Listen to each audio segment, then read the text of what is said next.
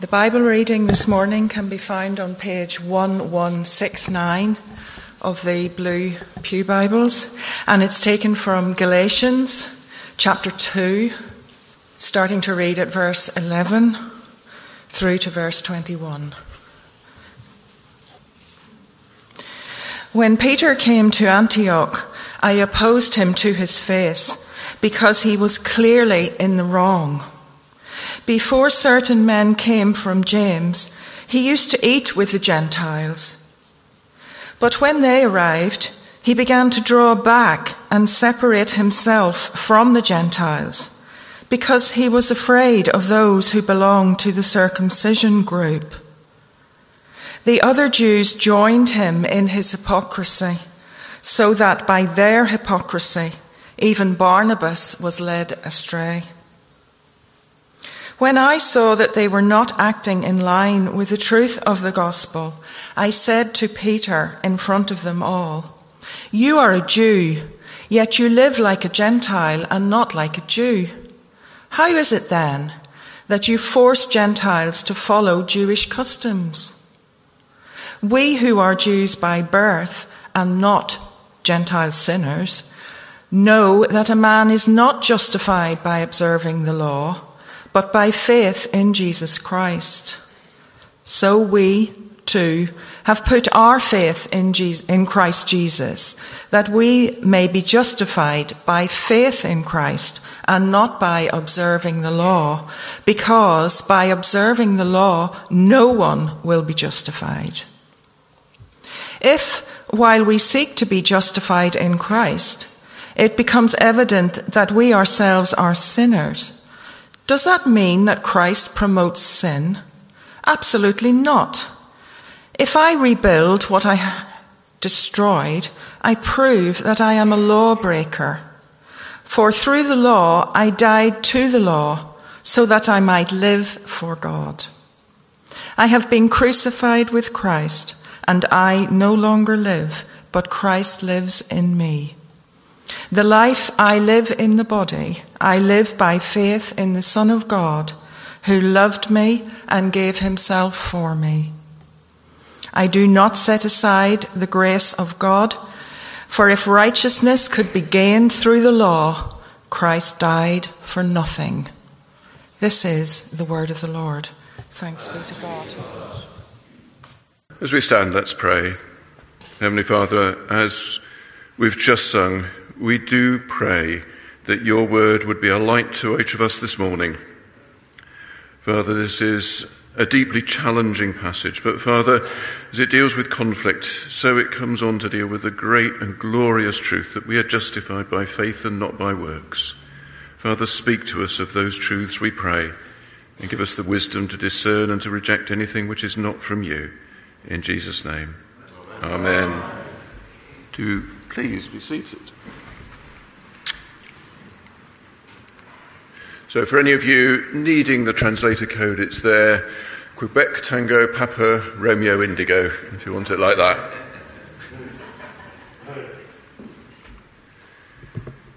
I have to say, it isn't every week that I get to follow a bishop into the pulpit, albeit with a week's break between it, nor to preach. Thank you, brother on a passage that's so challenging, or at the same time so relevant to so many of the issues that face the church, particularly the church in the West today. It's very tempting, isn't it, to think that rifts, divisions, controversies, arguments are the defining characteristics of the modern church.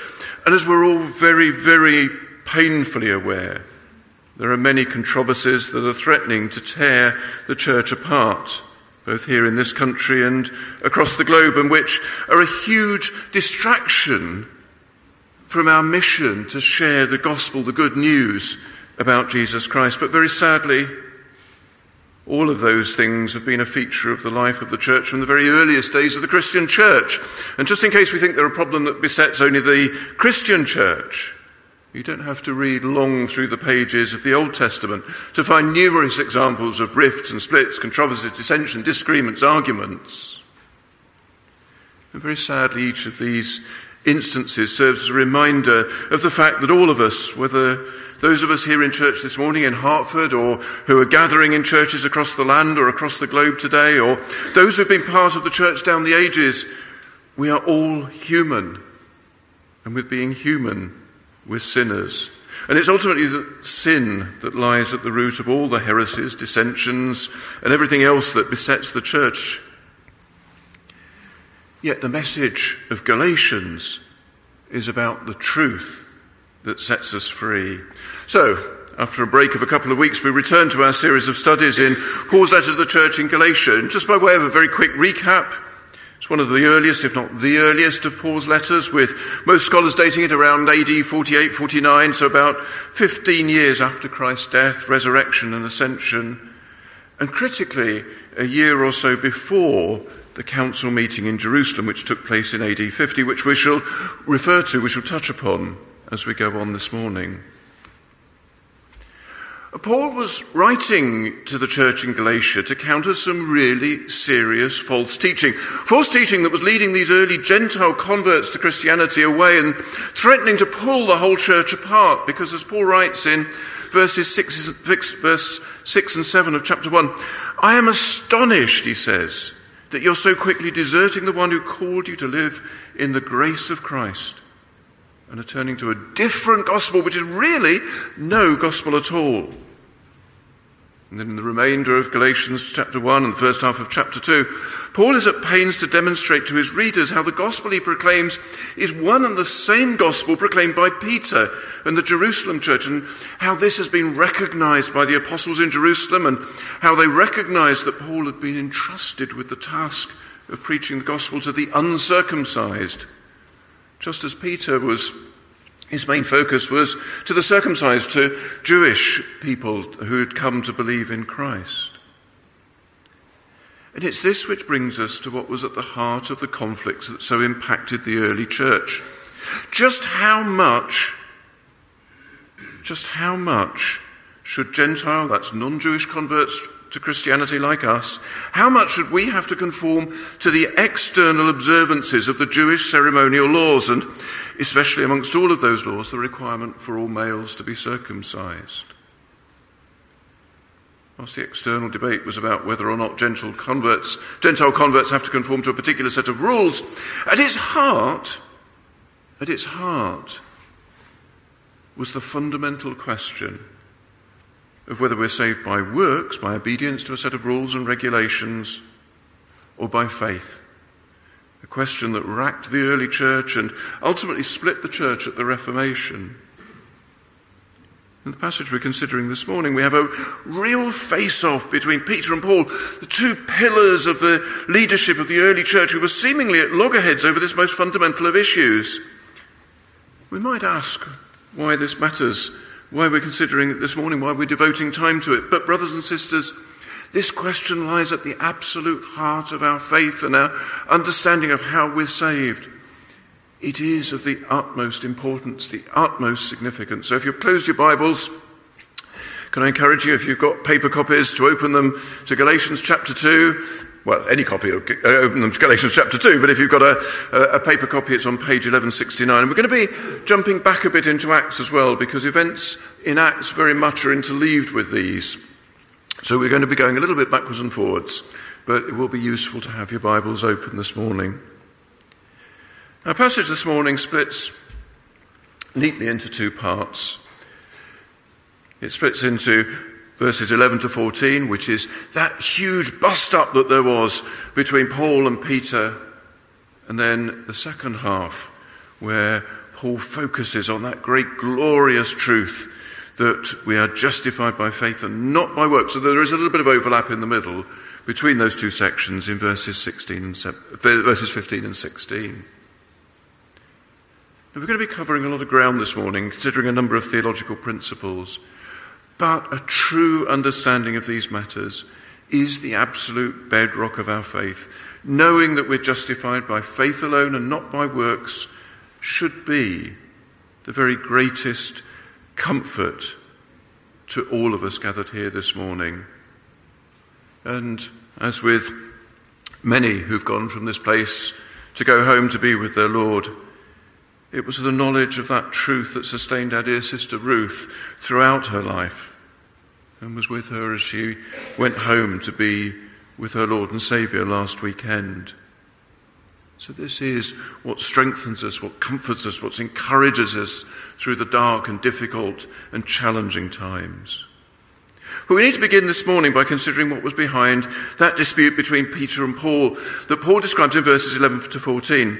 Because here we have Paul openly and publicly confronting Peter over his behavior in a really tense situation that surfaced some really fundamental issues that were in danger of splitting the early church apart.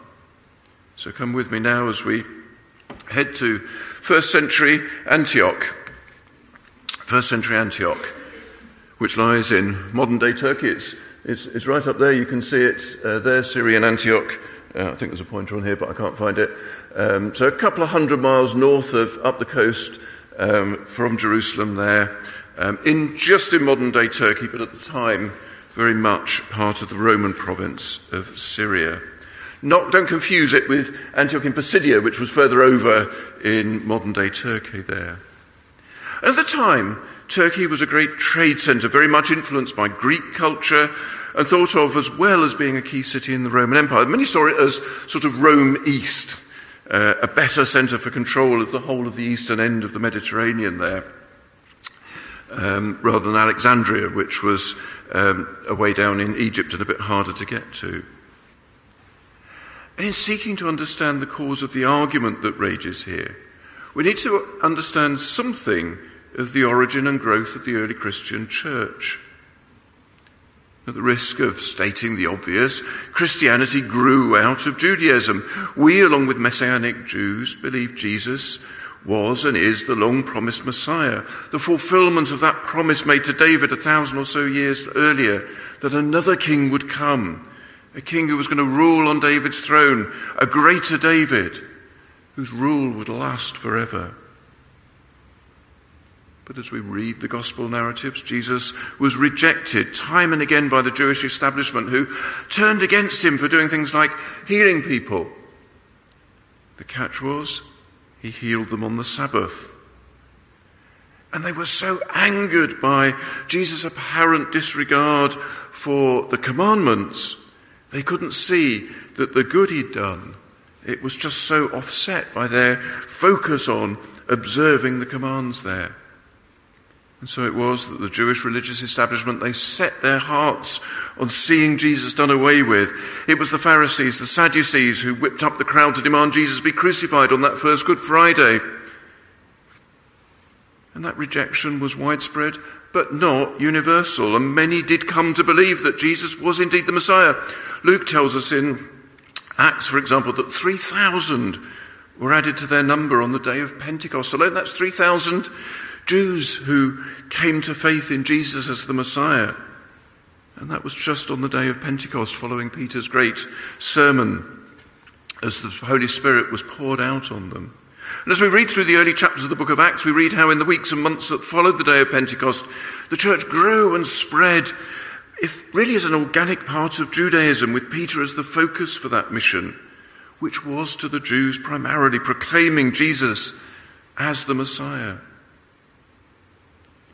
As the number of Jews who came to acknowledge Jesus as the Messiah grew rapidly, so the religious authorities became increasingly alarmed by this new movement, with Judaism seeing it as a threat to their status and position. And so they do what any group does when it starts to feel threatened they start to persecute.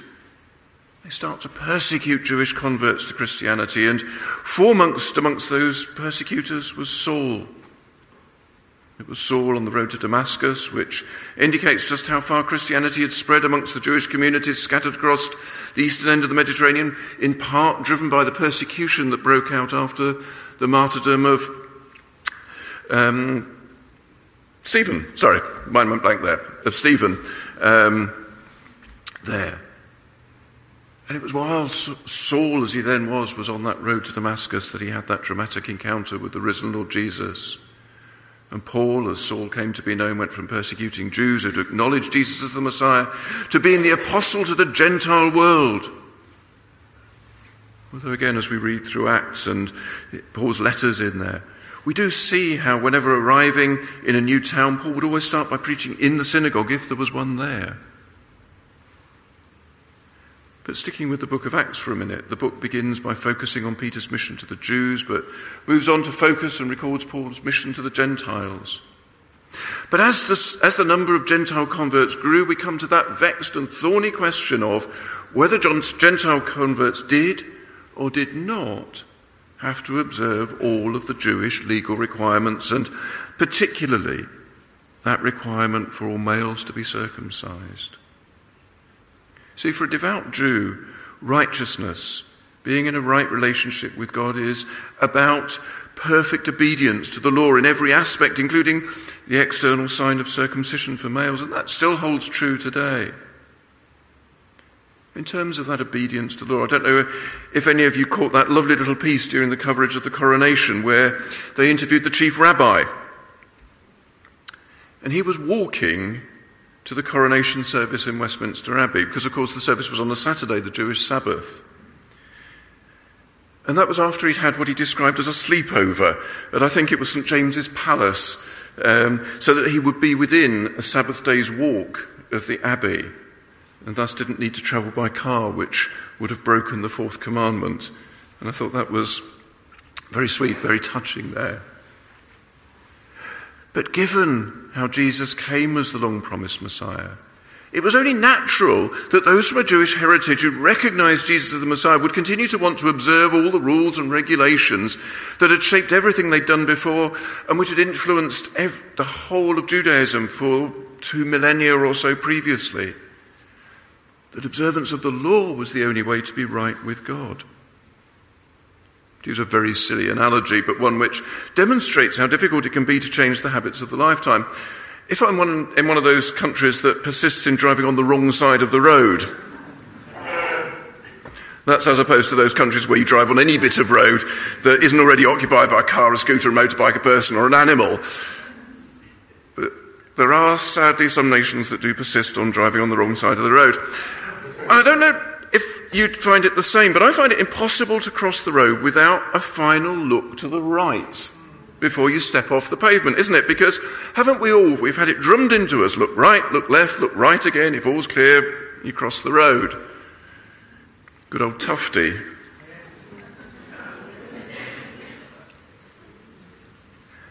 That's been drummed into me since childhood. It's what keeps me safe crossing the road.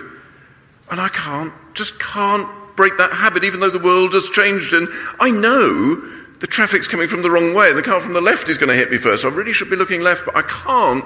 It's so drummed into me. You've got to look right. You've got to look right. And that's a little bit of what we're seeing here this morning with those Jewish concepts, not in terms of road safety, but that utterly ingrained following of a set of rules, including circumcision. And that brings us to Galatians chapter 2 and those events in Antioch. So in verse 11, we've got to, there we go. Paul tells us that Cephas, that's Peter, came to Antioch. And what does he say? He says, I opposed him to his face. That's pretty, you know, that's as blunt as it gets, isn't it? I opposed him to his face because he stood condemned. Strong words. And why so? For before certain men came from James, he used to eat with the Gentiles. But when he arrived, he began to draw back and separate himself from the Gentiles because, why, why? Because he was afraid of those who belonged to the circumcision group. This is Peter the rock, that great stalwart of the faith there, that pillar of the early church, was afraid of those who belonged to the circumcision group. So, why were they so terrifying? The implication here, although Paul doesn't tell us, is that Peter had been in Antioch for a while. And up until that time, up until the time these certain men from James, our Lord's brother, and leaders of the church in Jerusalem, so they'd come from Jerusalem, that couple of hundred miles north up the coast there. Peter had been freely associating with the Gentile converts as well as converts from Judaism. Antioch at the time was a, was a huge melting pot of um, different nationalities. They'd been eating together, and the implication they'd been sharing both ordinary meals as well as the Lord's Supper. But as soon as these blokes arrived from Jerusalem, from James, Peter had drawn back, separated him, because he was afraid of them. And what was worse is that Peter wasn't alone in doing this. He didn't just behave that way because of a matter of conscience. Such was his status amongst the group there that many of the other Jews joined in, joined him in what Paul calls this hypocrisy. Even Barnabas was led astray. So we might ask what was so significant about Peter as a Jew sharing a meal with a group of, of Gentiles. You know, often today in the multicultural world that we live in, we may share a meal with people of all sorts of different faiths and none. But sharing a meal with a non Jew was something that a devout Jew just would not do, complete taboo. We see this principle exposed in the early chapters of the book of Acts, in Acts chapter 11, when Peter goes up to Jerusalem to explain his actions after he'd shared the gospel with the Gentile centurion Cornelius and his household. We read, and you might like to turn to this in verse 2 of chapter 11 of the book of Acts on page 1105 there. The apostles, the apostles and believers throughout Judea heard the Gentiles also received the word of God. So when Peter went up to Jerusalem, the circumcised believers criticized him and said, You went into the house of uncircumcised men, and what did you do? You ate with them. it didn't get much worse than that. You sat down and you had a meal with some non Jews, some non believers. That was the criticism levelled at Peter. But as we read on in Acts chapter 11, Peter establishes to the satisfaction of the gathered leaders that he'd been called by God to share the gospel with Gentiles, that God had sealed that by pouring out the Holy Spirit on Cornelius and his household. And Peter went on to establish the precedent of eating with Gentiles and had defended it before the circumcised believers in Jerusalem. And after going through everything that happened, in one of those biblical understatements we read in verse 18. He says there, when they, that's the circumcised believers, heard this, they had no further objections and praise God, so, saying so even to Gentiles, God has granted repentance that leads to life. So Peter had established the principle with the, the, the group in Jerusalem there, the leaders of the church there, that it was okay to share the gospel with, with, with, with Gentiles, that it was okay to eat with them, because that had been part of the argument that was underpinning why Peter had been called back, summoned back to Jerusalem to, to be up before the beak there. But all of that had been sorted. But now, sometimes later in Antioch, Peter, despite having had it affirmed that it was okay to share the gospel, to eat with Gentiles, suddenly steps back from doing these things when these certain men from James arrived in town. And it's this hypocritical behavior that Paul is calling out. Paul puts it like this When I saw that they, that's Peter and the other Jewish converts, weren't acting in line with the truth of the gospel, I said to Cephas in front of them all, You're a Jew, yet you live like a Gentile and not like a Jew. How is it then that you force Gentiles to follow Jewish customs? Saying, Look, you're Jew, you're Jewish born and bred, just like I am. You've been living like a Gentile. And now suddenly you're forcing all these extra rules on these gentle convert, Gentile converts. In other words, you're being hypocritical. You're, you're turning your back on all of these things. You know they're right. But just because these people arrive in town, you're changing your tune. We find a bit more insight into this in Acts chapter 15, which is closely linked with these events in Galatians chapter 2. And if you turn briefly to Acts chapter 15 on page 1110 in the church Bibles, this deals with the aftermath of these events at the Council of Jerusalem, which met to resolve the issue. This took place in, in AD, um, AD 50, so a couple of years later.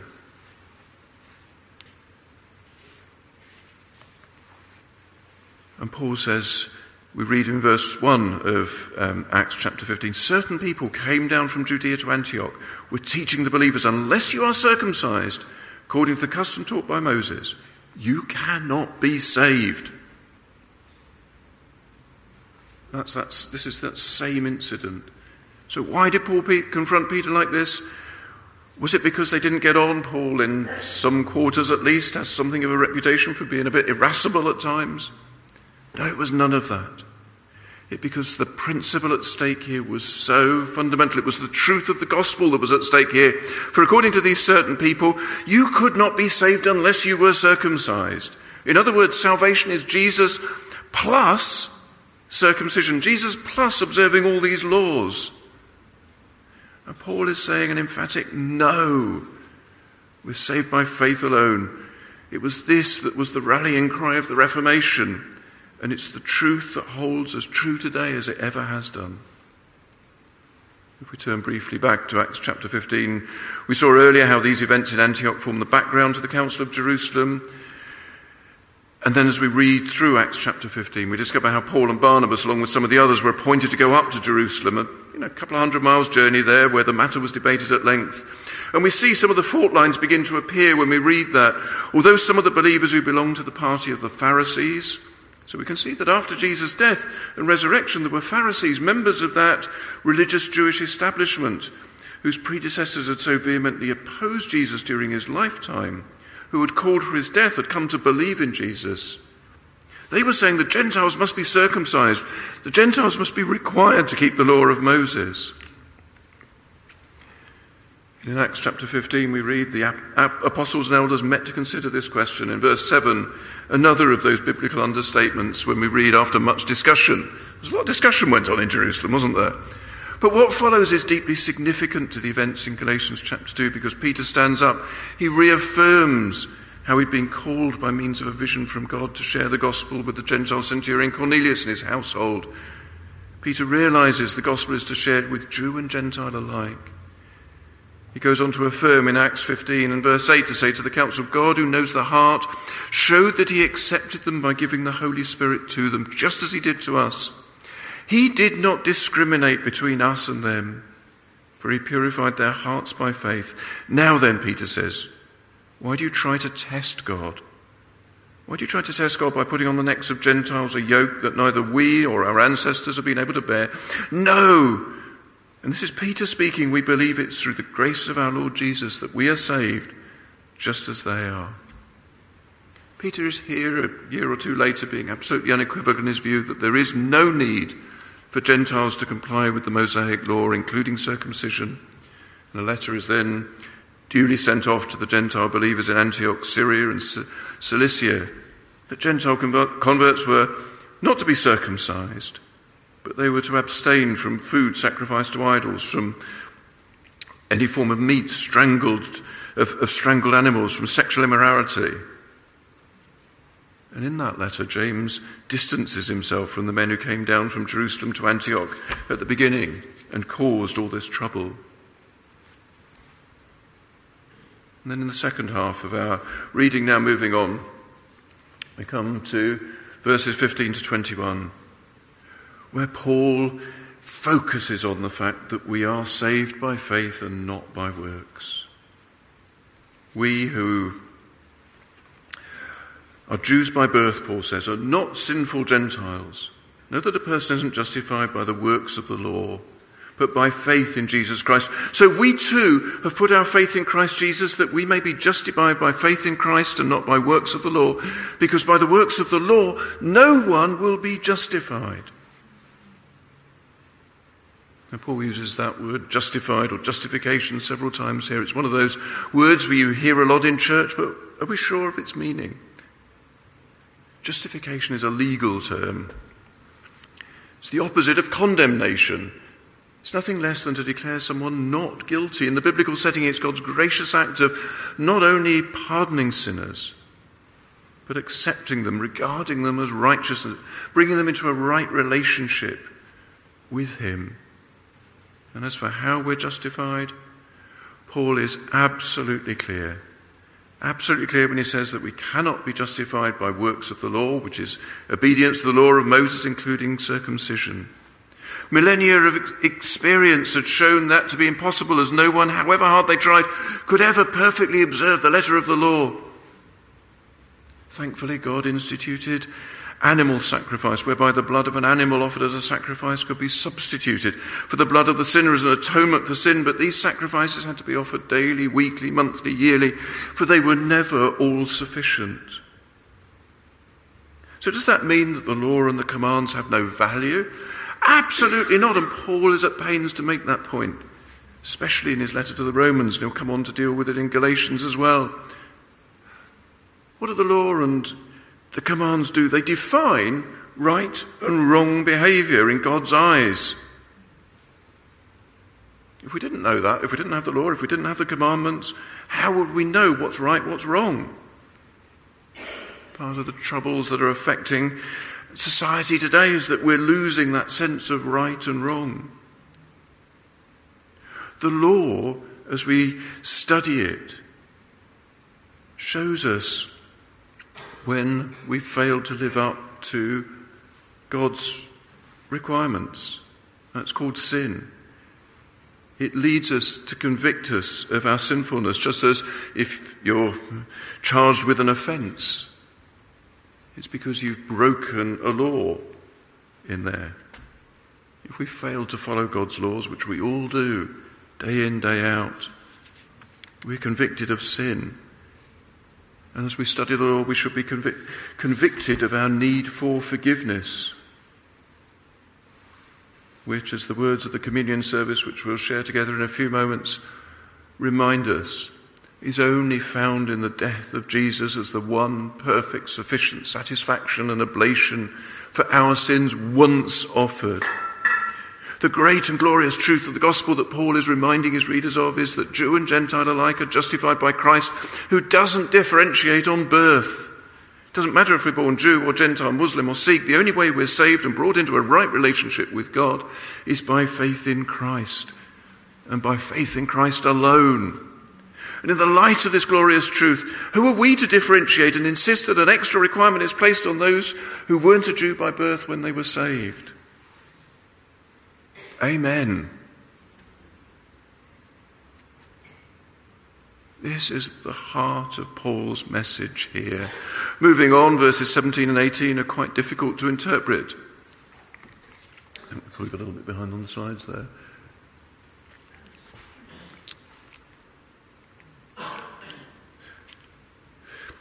I'll come to that in a minute. But if it's seeking to be justified in Christ, we Jews find ourselves among sinners. Doesn't that mean that Christ promotes sin? Absolutely not. If I rebuild what I destroyed, then I really would be a lawbreaker. The argument Paul's critics were voicing could be paraphrased as if I am justified by faith rather than by doing good, work, good works, doesn't that just encourage people to, to, to break the law, behave badly, give God a bit more to forgive? He wants to forgive us, so let's give him plenty to forgive. It's an argument we still hear voiced today. It's the heresy of what we call antinomianism, but we won't go into that this morning. Hopefully, it doesn't take long to spot the obvious stupidity of the argument, and Paul is vehement in his rebuttal. Absolutely not, he says. When we're justified, we become a new creation. Not immediately perfect, but our lives are transformed as we want to seek to become more Christ like course, we don't leave our old selves behind instantaneously. It's a, it's a bit like the analogy I used earlier about crossing the road. It takes a long time to break the habits of a lifetime, but with the power of the Holy Spirit at work in us, we begin the process of sanctification, of becoming more Christ like. That's a lifelong work that won't ever be fully completed this side of glory. But as the process continues, so our desire is to become ever more Christ like aided by the work of the Holy Spirit whose coming we celebrate next weekend at Pentecost. And Paul continues to develop this theme in the closing verses of Galatians chapter 2. For through the law I died to the law so that I might live for God. I have been crucified with Christ and I no longer live, but Christ lives in me. The life I now live in the body, I live by faith in the Son of God who loved me and gave himself for me. I do not set aside the grace of God. For if righteousness could be gained through the law, Christ died for nothing. Paul there is expressing how he's been crucified with Christ, his old life of sin, dying with Christ on the cross, to be replaced by Christ living in him. The old sinful Paul has been replaced by Christ living in Paul. And then we come to that final verse which sums up everything. I do not set aside the grace of God. Grace, God's unmerited love for us while we were still sinners. I don't set aside the grace of God, for if righteousness could be gained through the law, Christ died for nothing. If we could work our way into heaven, why did Christ the Son of God have to die on the cross? It was all in vain if we could just work our way into heaven, work our way into God's good, God, God's good books. If proof was still needed after all that salvation is by faith, not works, it's there, brothers and sisters, surely in that last verse.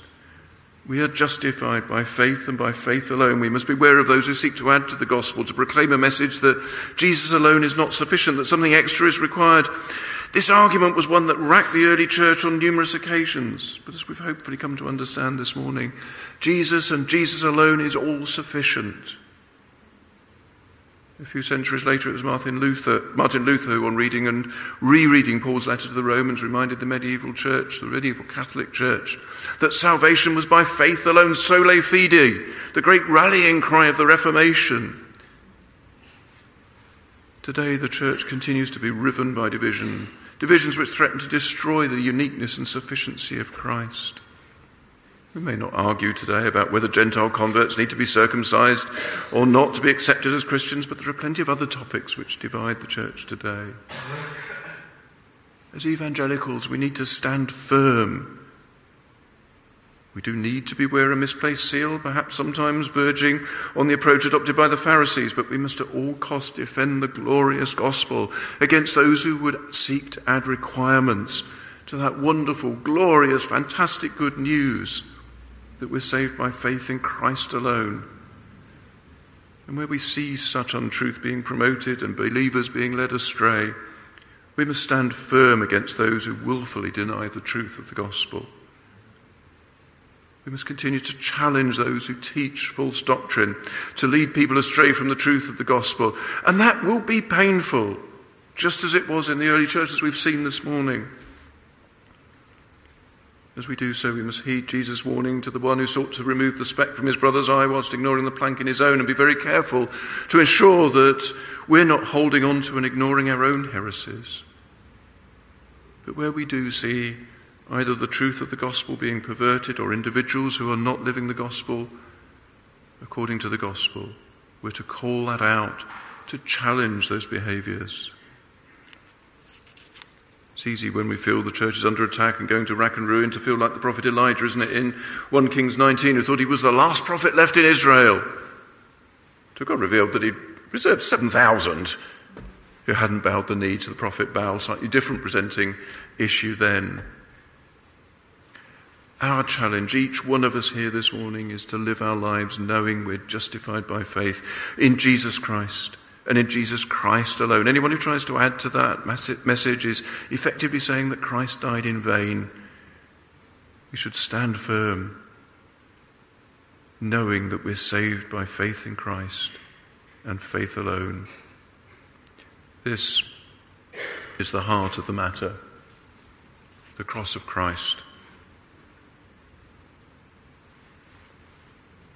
For it's that, the cross of Christ, that truly sets us free. Let's pray. Heavenly Father, we do thank you that we are saved by faith in Christ alone. Father, help us to know those truths in our lives, to live lives that bring honour and glory to you, and to spread that wonderful message of truth to those who have yet to hear. In Jesus' name we pray. Amen.